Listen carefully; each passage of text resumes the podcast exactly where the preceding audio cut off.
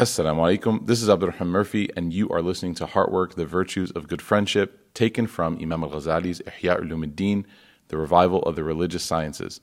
In this series, we read and explore the eight characteristics that Imam al Ghazali has outlined as the foundation of being a virtuous friend. He builds off of verses in the Quran, hadith of the Prophet, وسلم, and stories of the righteous from our tradition, and we try to apply them in the context of contemporary real life examples. At Roots, we have daily offerings for the community across a variety of demographics, focusing on social and spiritual growth. Your contribution helps us grow and allows us to provide more for you and your family and friends. Become a monthly sustainer at rootsdfw.org slash sustain, and please honor us with a visit to Dallas, Texas. Welcome home. Assalamu alaikum. Bismillah walhamdulillah. Salatu wassalamu ala rasulillahi wa ala alihi wa ashabihi ajma'in. Welcome home, everybody. We got new furniture. Hopefully, you guys like the chairs. Are the chairs all used up? Yes or no? Are there any in the back? If there's any, we can just pass them to someone who's standing, inshallah. We got one or two. Don't make this like the airport, you know, where like there's really every seat is not a seat. There's really just one seat, and then people take up their one, and then they sit in between, or they don't sit in between. Try to get close, inshallah. You know, the the the Quran, Allah subhanahu wa ta'ala says that make space Allah will make space for you. And so this is, you know, a beautiful verse that talks about and indicates um, when a person gets over their ego and gets over their, um, you know, their pride, and they allow for more, because that's one of the things that blocks us from inclusiveness. When we're exclusive, it's a manifestation of arrogance, right? Obviously, there are certain things that are exclusive because that's the nature of like your work. Like you can't include certain people in conversations because of privacy and whatnot. But when it comes to social, spiritual, religious gatherings, when certain things are, when people are pushed away, right, the reality is that's actually one of the languages of arrogance. So we want to be more inclusive. That's the idea. Uh, and the Quran promises that, uh, you know, that if you make space, then Allah will make space for you. Where? In Jannah. You're going to show up to the gates of Jannah, and you're going to see it like packed with people, and you're going to wonder, like, man, is there any space for me? And maybe like the angel will say, yeah, that one night at Roots, you like you scooted over like six inches, just to indicate to the person, hey, you can sit next to me on this cold concrete. And the angel says, because of that, Allah has given you paradise, right? So we ask Allah Ta'ala to give us space in Jannah, right? And never ever let your ego get in the way of welcoming people. Okay, so we are, Alhamdulillah, we are in this, uh, in the middle of this third section on the importance of the tongue. And we talked a little bit last week about some of the categories. What did we talk about last week? What are some of the categories that we should be careful with when it comes to what we say about people or how we talk about somebody? Anybody? What did we say? Just off your memory. It doesn't have to be exact. Yes? Samia, right? Yes.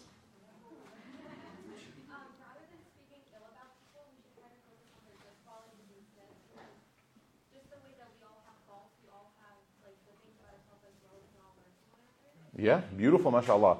Just like, like you have a choice. When you talk about somebody, we all have a choice. There's a fork in the road. And in that fork in the road, we decide if we want to say something good about somebody or bad. And it's become really common and very popular. Uh, maybe part of our culture is like we're like hypercritical and very cynical and negative for the for the sake of saying like we keep it real. But in reality, like in a lot of ways, um, people like to marinate and the negativity of others, perhaps because it makes them feel better about their own flaws. Allah knows best why we do that. So it's an internal issue. So whenever someone's name comes up in a conversation and you have an opportunity to say something, make sure you always choose the good stuff. Even if there's something that you could say, and it might be true. But guess what? Just like Samia said, whatever you have to say about somebody that's true about them, there's probably a lot more and other things that people could say about you that's also true. And so if we become a community where we're always talking about the negative things about each other, it's not like we're lying. Like people could say things about you and they could say things about me and you could say things about me. And it's all truthful technically, but what's the benefit? What virtue is being established? In fact, nothing. We're just tearing apart the fabric of our community.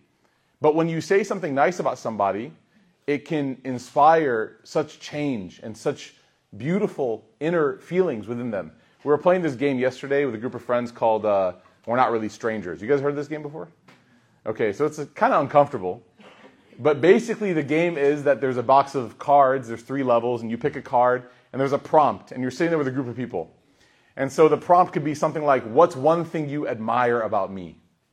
And then you go around the circle, and like everyone shares like one thing. And then the next person picks a card and says, like, What's one thing that you uh, you know, what's one moment that meant something between you and I in our friendship? And everyone goes around the circle. And it's really interesting because this is a, this is the state of the world that we're in, where we need like to pay twenty nine ninety nine at Target to have these conversations.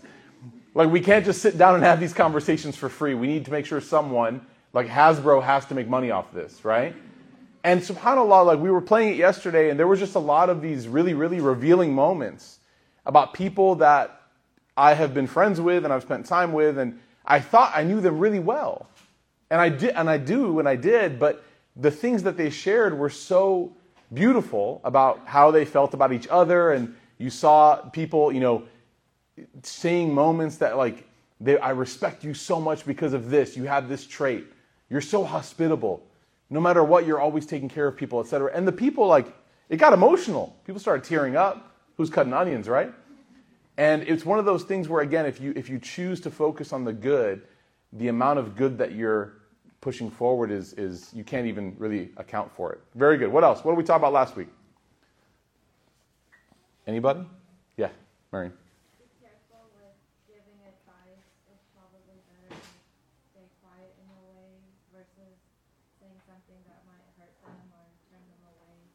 Yes. When you give advice, you have to do like a assessment. You have to figure out whether or not the advice is going to be taken, whether or not it's going to be listened to, whether or not you're the right person to give the advice. Okay? You might have a good read and analysis on the situation, but you might not be the right person. Or you might be the right person, but it may not be the right time. Or maybe the person just simply isn't ready for it, regardless of person or time right? And so when you give advice, a lot of times we give advice for the sake of, I have to articulate the truth. I have to let this person know. I have to do this. But actually, in those moments, we have to be careful. We're not giving advice for selfish reasons, to make ourselves correct, right? There are things that you will see in the lives of people where you are right. You could be the person that goes and tells them and advises them. But in reality, subhanAllah, if you do that, it'll do nothing but push you away. So, what was the end result? What was reached? What goal was obtained? Nothing. Maybe it's worth being a little bit more careful, waiting it out, seeing what the situation uh, looks like in a few days or a few weeks, and then playing accordingly with that. Or perhaps it's about making dua for that person when they don't know and asking Allah to help guide them instead of you being the one that has to maybe uh, give them that advice. Anyone else? Last before we start? Yeah, Nama.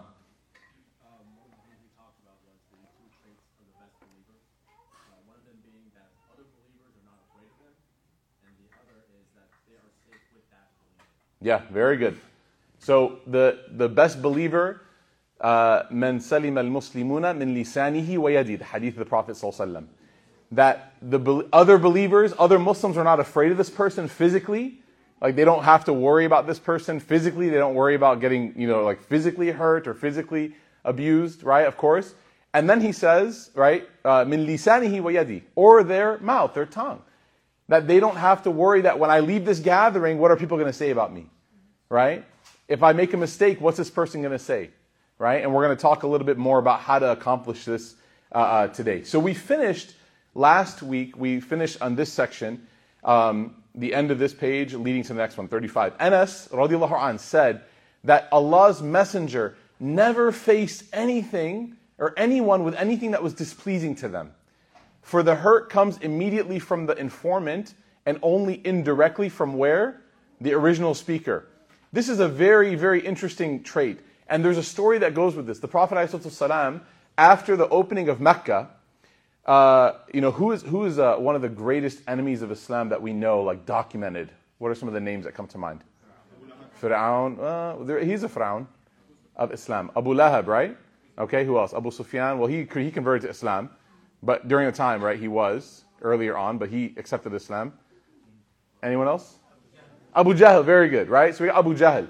Abu Jahl, like, this guy is so bad that even Musa hates him, my son, right? my son hates two people so far, three. He hates Fir'aun because his name is Musa, so I had to kind of tell him the whole story. Uh, he hates Abu Lahab because they memorized Surah Al Masad. Uh, a little bit early for five year olds in Islamic school. Uh, Musa's like, yeah, she's going to be punished with a rope of fire. Um, like, what on earth? You need to memorize Surah Al Rahman. Um, so there's that, and then Abu Jahl. Abu Jahl, right? Because again, when we tell our kids stories of the Sirah, and again, I'm not like, he took the insides of an animal and he dumped them on the. I just say, you know, he bullied the Prophet. And Musa's like, why would he do that? And I'm like, because he's a bad guy. He's like, well, I hate him. I'm like, good, right? So we talk about Abu Jahl, right? He's, he's basically, subhanAllah, he's equivalent, you know, with, uh, I mean, the Prophet ﷺ said that he was a Fir'aun for his ummah. I mean, he was a tyrant. I mean, he was so, I mean, horrible in the way that he treated Muslims, hunting them, harassing them, terrorizing them. I want you to think of the worst traits of a person that you can think of. Abu Jahl had those. And Abu Jahl's son, his name was Ikrimah. Ikrimah bin Abi Jahl was his son. And just like his dad, for a large portion of his life, he engaged in this behavior. He did the same thing. He would torture, he would ridicule, he would harass. He would, it was a sport, right? If they were Muslim, we would hunt them, we would fight them.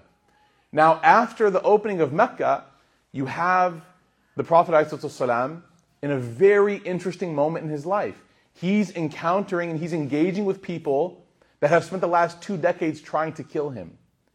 Okay, so you have people, he's meeting them face to face. These are the people that have plotted and planned to kill him and to kill the Muslims. How do you respond in that moment? What do you do? So the Prophet, ﷺ, he had a very, you know, of course, he had the perfect way of handling everything. He was somebody that would give them chances. He would allow them the ability to come back. And with Ikrimah, he actually personally invited Ikrimah to accept Islam. He wanted him to know that just because your dad was who he was, and just because you happened to be his son, like that doesn't make you guilty by association, subhanAllah. And so when he was talking to some family members of Ikrimah, he asked, he said, Where did he go? They said he fled. He ran away. As soon as he saw the Muslims arrive, he's like, I'm done. So he left.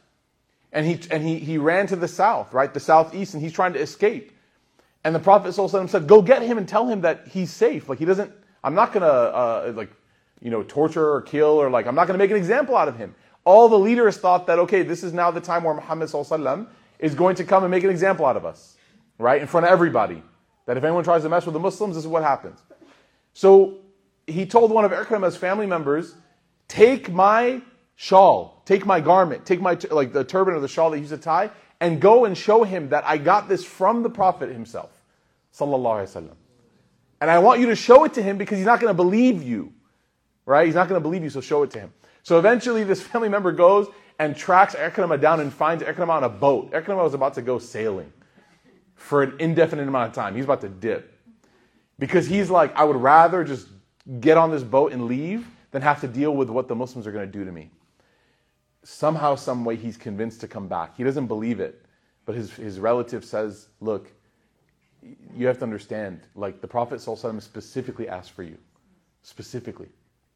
So they bring him back, and as he's approaching, he's walking in. I want you guys to imagine this gathering, okay? Like right now, we're here, and I want you to imagine like someone just starts walking in, and this person is like an enemy, enemy, enemy of Islam.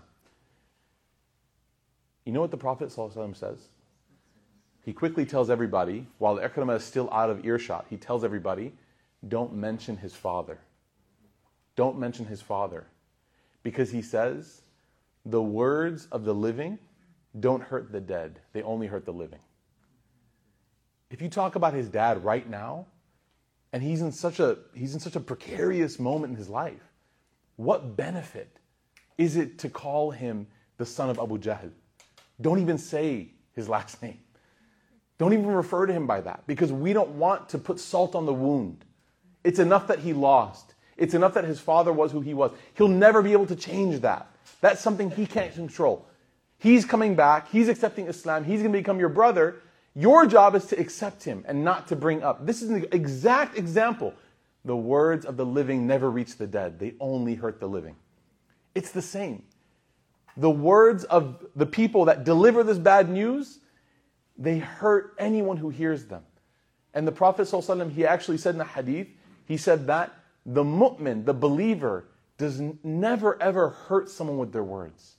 They never bully. This is very interesting, man, because when we think of what it means to be religious, we think of religion as being practice, piety, devotion, tahajjud, Quran, right? The way we dress. And it is. It is a lot of that, right? There's no doubt. But a layer of devotion to Allah is how we treat each other, how we talk. The Prophet ﷺ said that a mu'min never bullies, never curses, and never uses fahish, fawahish, never uses the, le- you know what fahish is? It's hard to define. One of my teachers defined it really well. He said it's the words that when you hear them as a child, you go, ooh. You remember those words? The words that we all use now, may Allah forgive us, right? Those really bad words, right? And they become normal because of pop culture, because of music and movies and whatever, friends. And we start to use these words. But remember when you were a child, how your heart rate would literally double if somebody said that word? Remember the first time you heard a curse word? And now it's so, it's like, it's like liquid. It's like rolls off the tongue so easily. May Allah protect us. He said the mu'min never uses these words. Okay? So this is from the characteristics, and especially, especially when it comes to how we talk about people, how we talk to people. Right? When we have to, when we are when we are up against the wall and that conversation has to happen, we do it in a way that dignifies them and us. Because when you take away someone's dignity without realizing it, you're also lowering your own status. You're also taking away from your own status. It's remarkable when you meet someone and the way they talk about even the worst person is honorable. Right? The Prophet ﷺ, he meets these two highway robbers and they're like, We're the worst. And he's like, No, you're the best. Just stop stealing. That's what he tells them. Because why? When, when an honorable person meets anybody, they can't help but be honorable with them. Right? They praise them, they give them so much. I remember when I was first, in my first couple years of studying, I met like a big, big sheikh. And he met me and he said, Sheikh Abdurrahman. And I was like, what? And then Sheikh Abdul Nasser pulled me to the side and he's like, he doesn't mean it. he said, uh, he's not being literal. This is just a way of him, you know, being nice to you. And I was like, oh, cool, okay. But that's what he was trying to say. That sheikh, that scholar, was so honorable that in his eyes, he's like, you're a sheikh. And all I did was make chai for him. And I remember he took a sip and he's like, the Gorasan can make chai. He was shocked. The white, the white dude can make chai. He was shocked.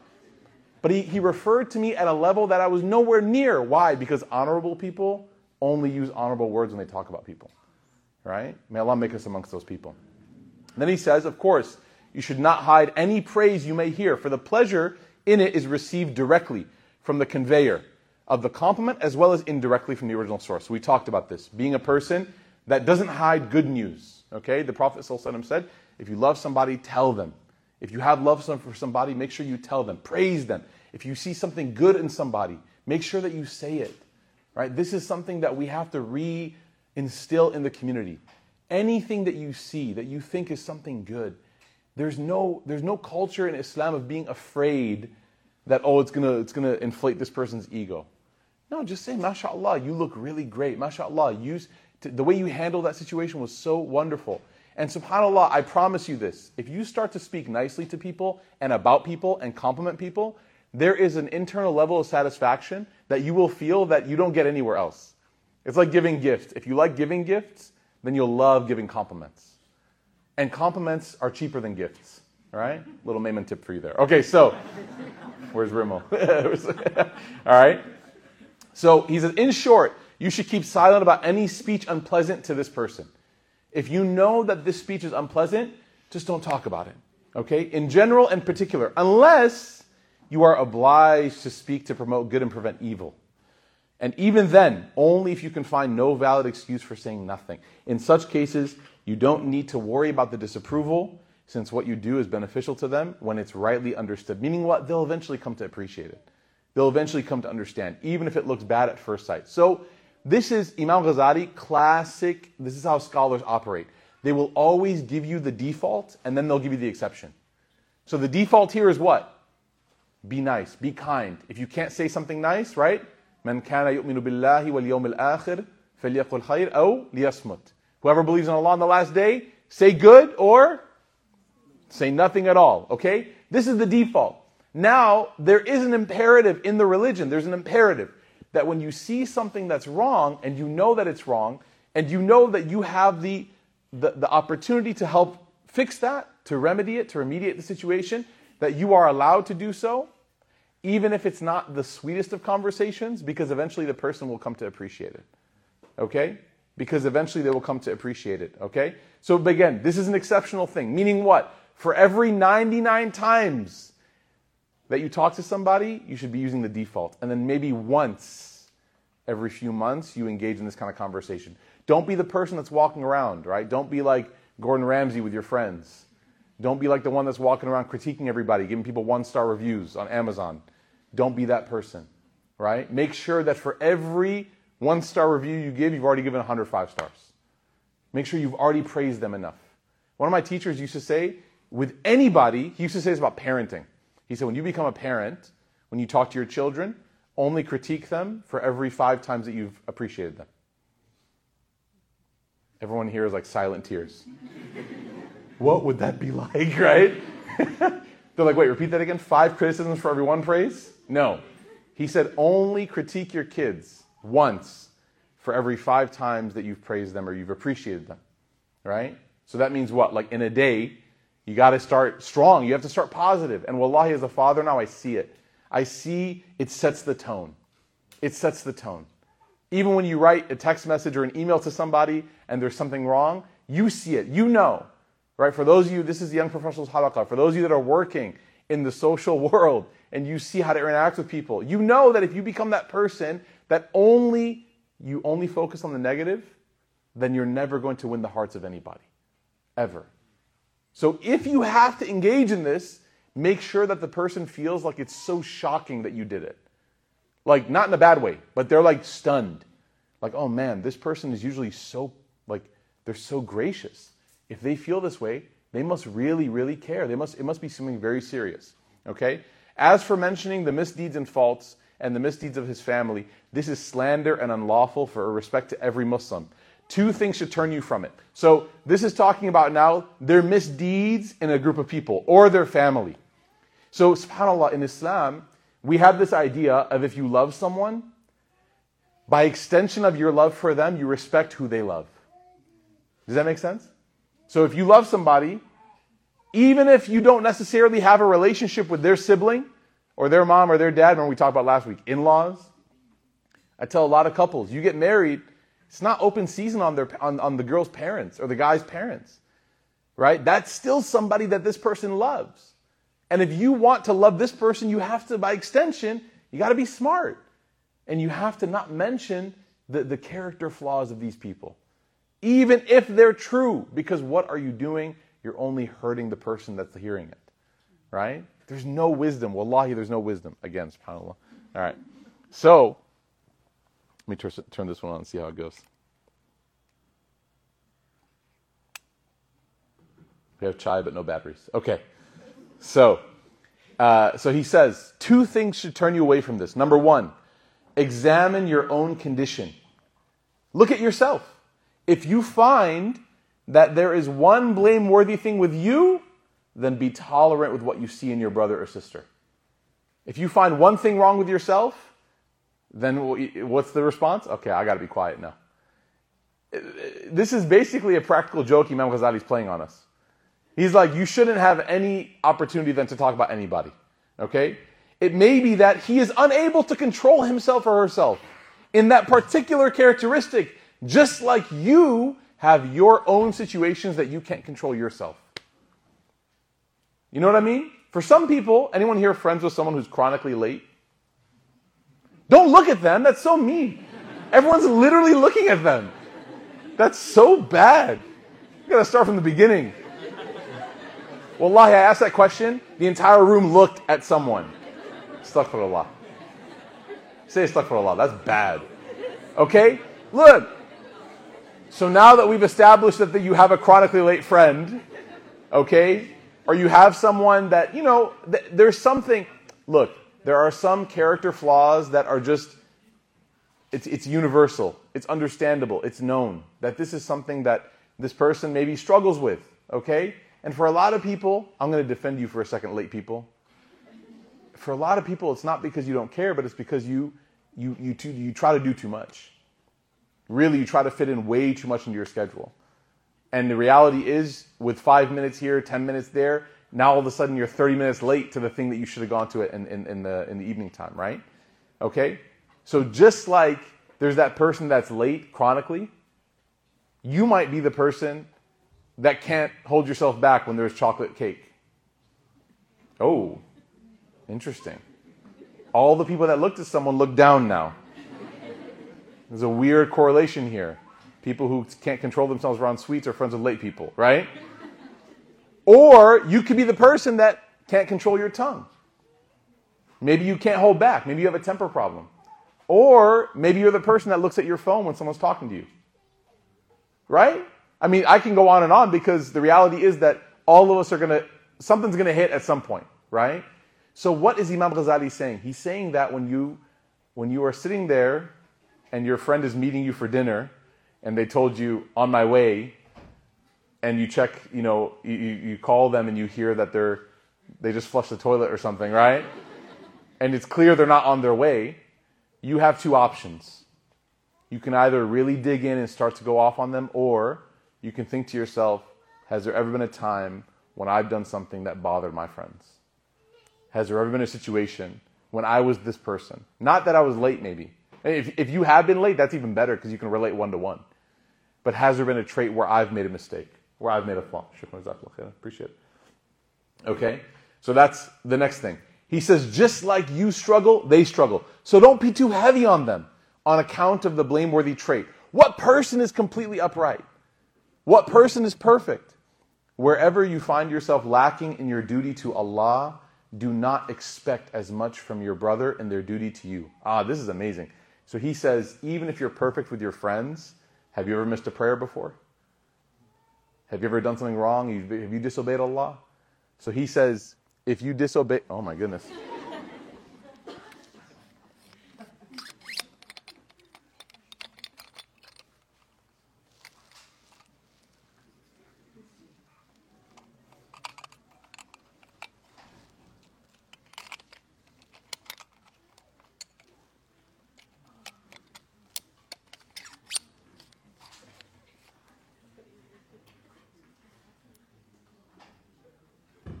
Okay, I might need some more batteries, so if you guys can find some. These ones might die soon, anyways, so unless they're brand new. So he says, if you are disobedient to Allah, then you will actually find yourself, you should be able to find yourself with a deficiency. And why do you expect perfection from your friends if you're not perfect with Allah? Essentially, what he's saying here over and over again is, man, be gracious. Like, just be merciful. You want Allah to be merciful to you? Then you got to be merciful to people. You guys remember the story of Abu Bakr and his nephew Mistah? We told this story before. I'll bring it up here because it's perfect. Mistah, his nephew, during a horrible time in the life of Abu Bakr as-Siddiq one of the worst times of his life, his daughter is being slandered. A horrible thing is said about her and it's being perpetuated. And Mistah, unfortunately, makes the mistake of jumping in the, the, the, the chain of narration. And he unfortunately kind of like includes you know, he, he perpetuates the story. Not, not that he believes it, but he's like, wow, crazy story, crazy rumor, right? So the, Abu Bakr as-Siddiq is, is giving him money and he decides to cut him off. He says, you said that about my daughter, your cousin? You said that about her? Get lost. I'm not going to pay you anymore. Allah reveals in relation to this incident a verse where he speaks to Abu Bakr as-Siddiq radiallahu anhu. He says, وَلْيَعْفُوا وَلْيَصْفَحُوا أَلَا تُحِبُّونَ أَن يَغْفِرَ اللَّهِ لَكُمْ Forgive and overlook would you not like that Allah Ta'ala forgave you? So there might be something that your friend or your companion has done to you, somebody in your life, and honestly, you might have every reason not to forgive them. Like you might have a legitimate case. But one thing that we believe as Muslims is that the more you forgive, the more you're forgiven. Right? And the opposite is true. Man la yarham, la yurham. Whoever does not show mercy to people, mercy will not be shown to them. Never ever try to make your relationships transactional, one for one. I'm only going to invite them if they invite me. I'm only going to talk to them if they talk to me. No. We interact on the basis of this is what it means to love someone for the sake of Allah. It sounds like an insult. I only love you for the sake of Allah. No, it's actually the highest level of love. What it means is no matter how many mistakes you make or I make, I love you for Allah's sake. It's not going to change our relationship. It doesn't matter if you, if you wronged me or I wronged you. That's human. That's what it means to be human. But I love Allah so much that I'm going to I'm going to try to right how I treat you and how you. Tr- I'm going to try to forgive how you treated me because I love you for Allah's sake. Not I don't love you like a business partner. I love you for the sake of the one who created us both. Right? So he says, what person is completely upright? Wherever you find yourself lacking your duty to Allah, do not expect much from your brother or sister and their duty to you, for your right over them is not greater than God's right over you. The second is that you know that you were, if you were to seek for someone free of all blemish, you would, exha- you would exhaust the entire creation without ever finding a companion. If you tried to find someone perfect, you're going to be very lonely. So we shouldn't have these high standards of saying that, oh my God, if this person did something wrong, I can never talk to I'm going to cut them out my life. There are exceptional scenarios where a person's character might be so hurtful that, yes, he's going to say this as well, isolating yourself might be the right move. Exceptional, though. That's like a, it's a rare scenario. It's not everybody. If, if, if you find yourself or your friends like acting like you're the judges on Chopped, trying to just remove people at any mistake, any flaw, that's a very high stress environment to be in, right? And sometimes social circles, they're kind of like that. I know we should never have watched this, may Allah forgive us, but Mean Girls is like a very accurate depiction, may Allah forgive us, right? For our Jahiliyyah days. It is so incredible how that culture of like basically being in a social environment or amongst a social group can be like an interview process. Right? And if you don't if you don't fit in, then like or if you don't pass the test, then you're not going to get invited. Or we're going to cut you out at the first mistake that you make or whatever. This is not from Islam. The Prophet ﷺ, one of the most remarkable things that he was able to do was he was able to unite people who were at war with each other. They literally were killing each other. I want you to understand Salman al Farisi was a Persian. Salman al Farisi came to Medina as a Persian. The Arabs hated Persians, and the Persians hated them back. And he comes and arrives in Medina, and when he accepts Islam and tells his story, and when they're talking about digging a trench, and they're talking about who's going to separate who, the Prophet says, All right, we got to build a trench for this war, the Battle of the Trench. And he says, and by the way, the trench, whose idea was it? It was Salman's idea. So they're sitting there, all these Arabs are sitting there, they're like, what do we do? They're coming. All the tribes have united against us. We're done. And Salman says, well, there's one thing we used to do in Persia, right? And everyone's, they're like cool with it. They're like, all right, Persia, sounds interesting. Kubi day, all day, right? None of them are like, don't talk about Persia. You know how we feel. They're like, all right, what's, what was the idea? He said, well, we used to dig a trench around our city. And in that way, we would always have defense. We would always have a, a barrier between us and the enemy. It would save us from casualties. And so then the Prophet, he says, this is a great idea. Let's split teams. How do we split teams? Because it's for good competition. He starts to divide people, the people who were uh, Muhajir from Mecca, those who migrated, and the Ansar. And he says, all right, let's see who can win, the Meccans or the Medinans. Now the problem with Salman is that he doesn't fit into either. Okay? Now, if this guy is Persian and the Arabs hate Persians and all these other guys are Arab, what do you think that they would do? What happens if somebody's last pick in sports, guys? No, I'm asking you. I've never been. I'm joking. I'm joking. What happens? What? It tries hard, but what happens in that moment when they're trying to figure out whose team this person should go on? Yeah, you can have him. You can have him. Right? Moaz knows. Moaz understands. You guys, you know, you guys got him. You, oh, man, these battery. Oh, there we go. See, there, there's a there's a verse. There's subhanallah. There's a verse in this. Yeah, that was perfect timing, Haytham.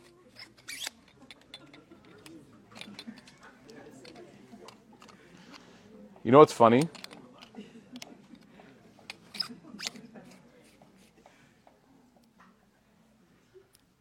You know what's you know what's funny? Funny is that We're to get like tons of donations online for batteries. All these people are like, man, Roots can't pay the bills, man. Allah always provides, man. Take that as a lesson, subhanAllah. Allah will always provide. As long as you have haytham in your life, Allah will provide. Okay? MashaAllah. So Muaz knows. You got last pick. They're like, you got next, or you do this, or you do that, right? You go to this team, you go to that team. They instead did the opposite. They were fighting over him. The Ansar were saying, we want him. The Muhajirun were saying, we want him. And the Prophet said, no, I want him. He goes, Salman min ahl bayti. Salmanu minni. He's from my people. He's my family. Right? So that's, can you imagine how psychologically, how Salman felt seeing all these people with their affiliations being split into teams? What do you think he's thinking about? As, as he's seeing it split, what do you think he's thinking? Come on, guys. I don't fit in. Where do I fit in? I don't fit in, man. I'm not from Mecca, I'm not from Medina. And as each side is being is growing as they're splitting, he's probably dreading the end of this where he has to kind of like not be on either team. And that's exactly what Islamic community does. When you see someone who's vulnerable in that moment, you don't let them fend for themselves. You stand up for them before they have the opportunity to feel lonely. SubhanAllah, man. And so the, the companions did a great job, and then the Prophet one up to everybody. Right? May Allah make us like this, man. SubhanAllah. This is amazing. Okay? So he says, always, right? Always have realize that there is not one human being who does not have both good qualities and bad. And he says, as long as a person's good outweighs their bad, this is a famous quote of Imam Shafi'i that he's quoting here. He's Shafi'i as well. So he says, as long as a person's good outweighs their bad, that's all we can hope for. I want you guys to remember that line. As long as a person's good outweighs their bad. A lot of everyone after this class is going to have the question, how do I decide who to be friends with? This is, this, this is your standard. As long as a person's good outweighs their bad. And that's, by the way, a very, inshallah, realistic standard to have. We all have faults. But can you honestly say that this person is really more bad than they are good? And if that person is, then maybe you do have the right to kind of create a little bit of a boundary. And, and, and, but again, I find it hard to believe that that person exists in your life. Commonly, maybe exceptionally, as long as a person's good outweighs their bad. The noble believer always keeps present in themselves the good qualities of their brother so that or sister so that their heart might be a source of honor affection and respect so all the things that come off the tongue where do they start in the heart the things that you think and feel you can only hold them inside for so long before they eventually spill out as for the hypocrite of low character they are always noticing misdeeds and faults okay this is scary now you guys ready how many of us Raise your hand if you've ever noticed there was like a period of your life where you were very critical and you like noticed every fault. Okay? Imam al Ghazali, thank you for sharing because listen to this. Imam al Ghazali shares a quote here from Ibn al Mubarak where he says that this is a sign of a person's low faith. He says that the believer, when they see the fault, so it's not that the fault doesn't exist, when the believer sees the fault, what do they do? They make excuses for it. When a person sees a mistake, they make excuses for it. They say, oh, okay, you know what? That's fine. But the hypocrite has the microscope, right? And they're looking for every minuscule mistake with no excuses. There's nothing, there's no reason good enough that this person could have that justify what they did.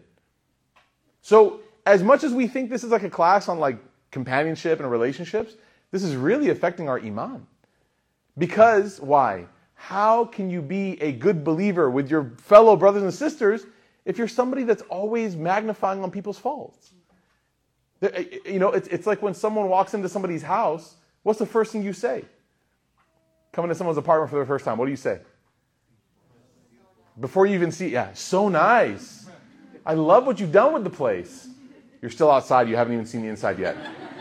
Okay? That's good. That's a sign that you're a good person. You're a good person. You walk into someone's brand new car, right? Or a brand new used car, whatever it is. Look, it is what it is. Allah, Allah make us content with what we have. You go into someone, you see someone's new outfit or whatever, you, You see something, you're like, that looks so good. This house looks so nice. This car is so nice. Your haircut's so, whatever, right? That's a good sign. Imagine being the person that somebody gets a haircut, or someone gets a new car, or someone gets a house, and you walk in and you're like, oh, there's cracks already. Right? Oh, this car. Do you hear that noise? Is that normal? Oh, you're, the guy messed up your line, dude. Right? Maybe he was, was there an earthquake when you got a haircut? Like, what happened? Why is the line off? You know? You need to use the level app on your iPhone. Don't be that person. Don't be that person. Ibn Mubarak says that if you're that person, the hypocrites unfortunately constantly revolved around negativity. Ask Allah to protect us. Al Fudayl, he said that manliness, and here I'm going to retranslate manliness, honor and chivalry, being a noble person, male or female. Nobility is pardoning the slips of your brothers and sisters. That's true nobility.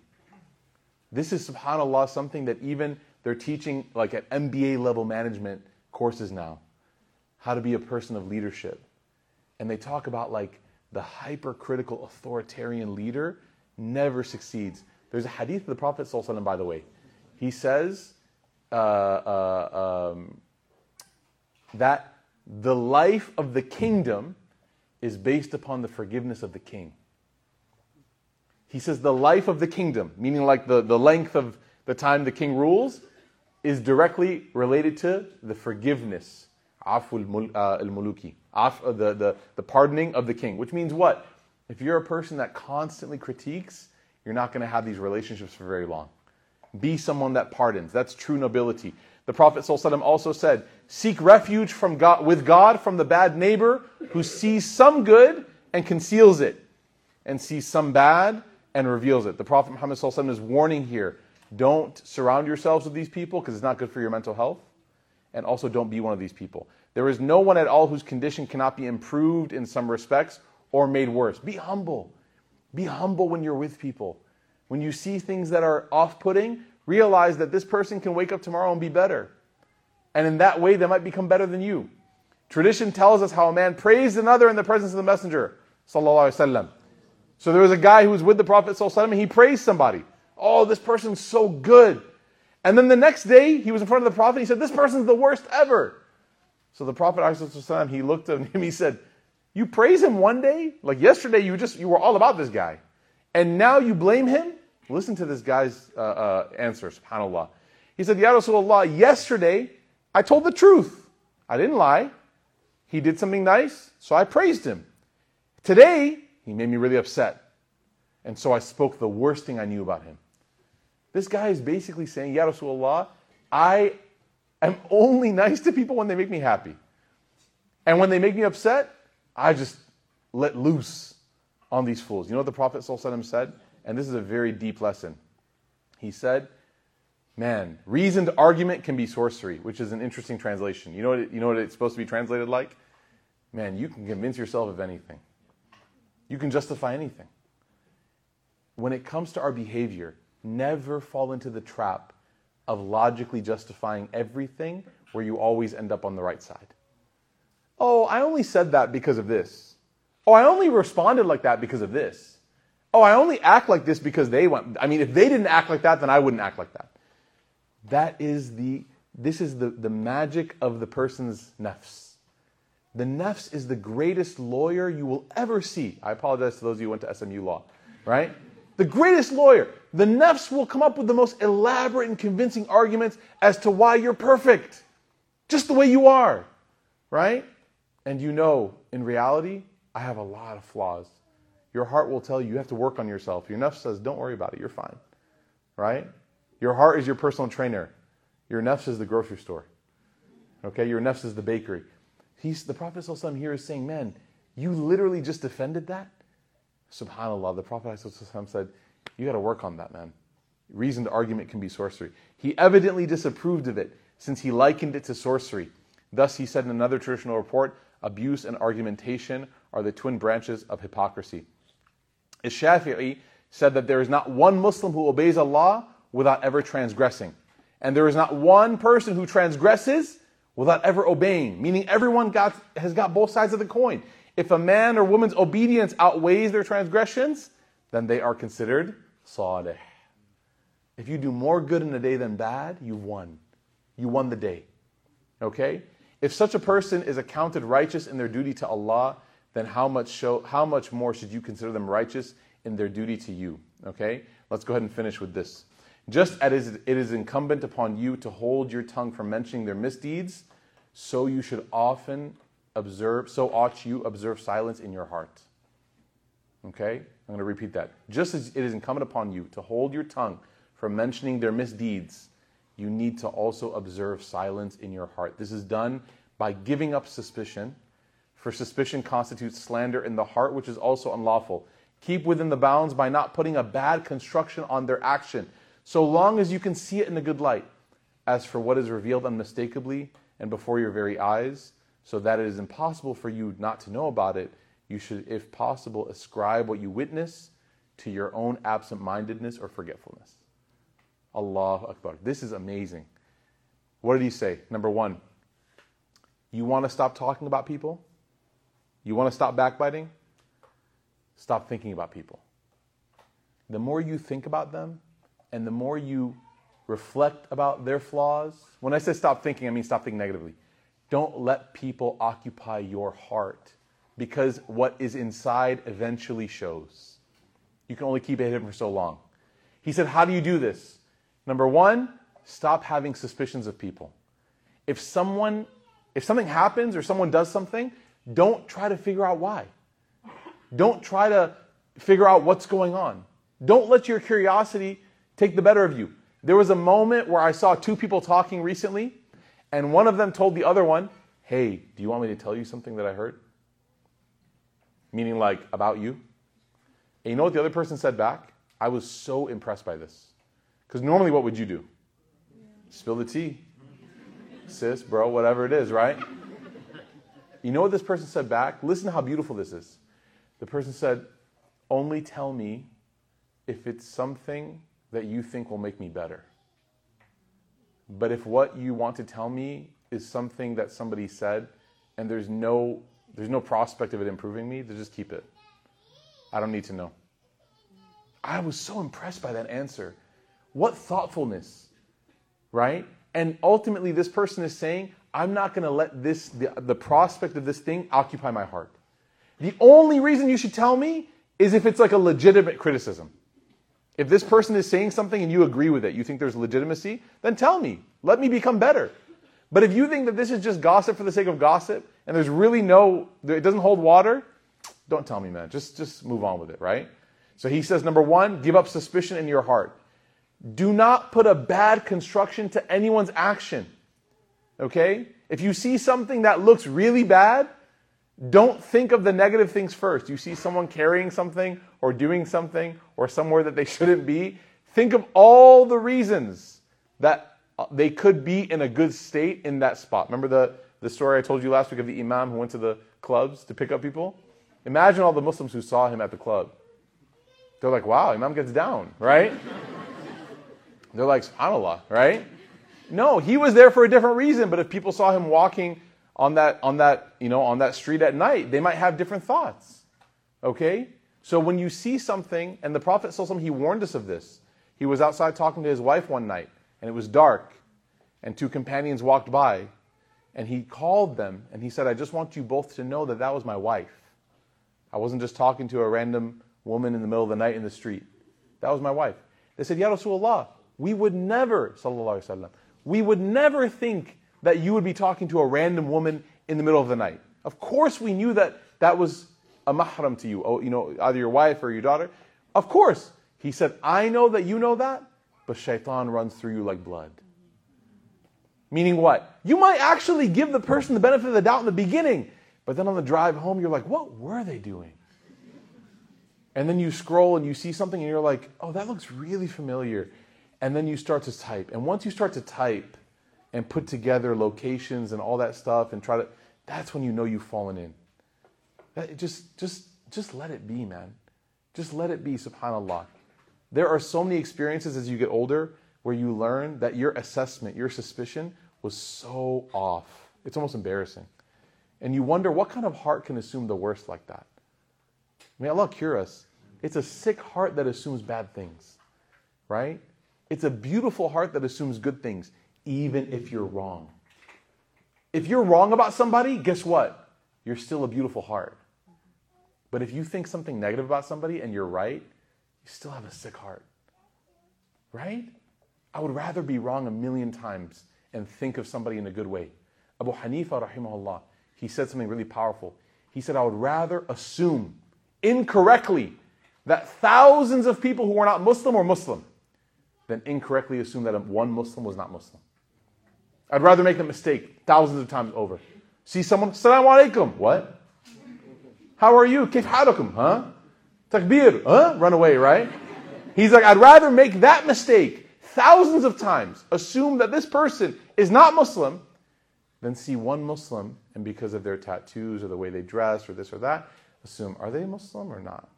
Abu Hanifa said, I would never want to make that mistake, right? Because the sick heart, even if they're right, they still thought something negative. May Allah Ta'ala protect us. So he said that. Then he said, and what you see that is like unmistakable, what you see that is absolutely unmistakable, he said that even if you saw all the details and you can and, and, you're like basically doing the math, he said, then think to yourself, you know, Abdurrahman, maybe you just maybe you forgot something. Maybe you saw it wrong. Maybe it was a glare, maybe it was a different day, maybe it was whatever. Maybe you heard incorrectly. Maybe you thought you heard something, but you heard wrong. And give the person the benefit that you made the mistake. Uh, suspicion is formed in two ways, and this is how he explains. He said one is through perception, which is an outward sign. This is a thing that you see that causes you to think. The second is that you have a prejudice against somebody. The person does something, there emanates from them an act, which could be taken any which way, but because of your prejudice against them, it causes you to settle to the worst interpretation of what they're doing, even though there's no legitimate re- reason for you to think that. Okay? So he says this is an offense against them and against you in the inner, something unlawful with respect to every believer. For the Prophet Muhammad said that Allah has forbidden that one believer manipulates or messes with the blood, property, or honor of another, or has a bad suspicion of them. And the Prophet said, إِيَاكُمُ الظَّنِّ فَإِنَّ الظَّنَّ أَكْذَبُ مِنْ الْحَدِيثِ He said that be careful with suspicion because it is the most untruthful and deceitful of lying, of reports. And suspicion leads to prying and spying. Okay? So we will stop here, inshallah. I was hoping to finish this section. Uh, we'll stop here. We ask Allah Ta'ala to make us people that always think good of each other. And that the thoughts that we have that are good, it leads to good speech of one another. Oh Allah, we ask you to purify our hearts from thinking negatively of one another. Oh Allah, we ask you to purify our tongues and give us the strength to hold our tongues. Oh Allah, we ask you that anything that we said that was damaging to the honor of another believer, oh Allah, we ask you to forgive us for that. Oh Allah, we ask you to realign and mend the relationships that we have with one another so that we truly live this faith in the community that you designed this, this beautiful religion to be. Oh Allah, we ask you to protect our honor, to protect our eyes, to protect our ears, and to protect our mouths from maligning and, and, and misaligning the honor of others. Ameen ya Rabbil Alameen. Khairan, everybody. Uh, just a couple of announcements, real quick. The first is um, we had uh, the chairs you're sitting on, there's 200 of them. They came with dollies. Uh, we had two people donate them. They were about $8,000. And we had two people step in and donate, alhamdulillah. And they don't want me to announce who they are or whatever. They're actually not even from here. One's from Chicago, one's from the Bay Area. Um, but they did ask that we make dua for them. Um, you know, and so I made dua. I said, "May Allah Taala reward you for every uh, for every person that sits in them and that attends a gathering and that listens or learns. You know, may Allah Taala reward them for that, uh, because these are going to be used obviously for all kinds of things. Um, so we ask Allah Taala to accept. We also have uh, another announcement, which is that inshallah this Friday I'm leaving for Jerusalem, for Masjid al-Aqsa. Inshallah, we're taking 158 people with us uh, to go and to pray in the Masjid and Masjid al-Aqsa and to let the Palestinians, uh, you know, our people uh, know that we love them and that we're there for them, uh, despite all the oppression and the difficulty that they, subhanAllah, that they experience. You know, when we go to Palestine, they always say the same thing. They say that we feel like the orphans of the Ummah. They say everyone goes for Mecca and Medina, nobody comes here. And so, uh, Qalam, for the last four or five years before COVID, and obviously now, uh, makes an effort every Thanksgiving to go to Aqsa. The first group we took was 40 people. Then we took 60, then we took 80, then 100, and this year's 158 or something like that. So inshallah by next year we're going to have 3,000. Uh, it just keeps growing. Uh, and that's good, and that's good because the faces of these people when they see Americans and you know Westerners, Europeans coming to pray in Masjid Aqsa, it's like they just thought they were forgotten completely. Um, and so make dua, inshallah, and also next year if you want to join us, I'd love to have you. As such, we're not going to be having Heartwork next Monday. Actually, all of Roots programming is going to be taking a break starting on uh, Sunday, inshallah. So Sunday there's going to be a break all the way through next week uh, because we have a lot of different people that are traveling. Ustadha Fatima, who teaches, is going to be at Umrah in Mecca, Medina uh, with Sheikh Mikhail. So he's not having a halaqah this Wednesday either. I know he's not Roots technically, but I'm just letting you all know because I know there's a lot of overlap. So, what to do during this time? Uh, just because something is not in session as a lecture doesn't mean that you can't have growth. Okay? Listening is one thing, but I want you to remember something. You cannot grow and reflect while listening. Reflection happens after you've listened to something. While you're here listening, you're, ga- you're gathering, right? But you can't use what you've gathered until you process it. So, whatever you're hearing, don't let this space be the end of your reflection. When you're driving home, when you're by yourself, set a regimen for yourself to think about how you can implement what you hear, what you listen to. Otherwise, it just becomes an event. And we don't want this to die here. We want this to be something that carries on and moves forward, inshallah. So even though we have no heart work, there's still hard work. You like that? Okay. So we ask Allah Ta'ala to accept. I want you guys to have a great uh, break, inshallah. We ask Allah to accept, and I'll see you guys, inshallah, when we return. Subhanakallah wa bihamdik, la ilaha illa anta nastaghfiruka wa atubu ilayk. Isha is going to be in seven minutes. And unfortunately, be, until we build out the middle, you have to walk around, inshallah. So Isha prayer is in about eight, eight minutes. So if you want to go pray, inshallah, please go ahead. And we have to walk around. Jazakumullah khairan. Wassalamu alaikum wa rahmatullahi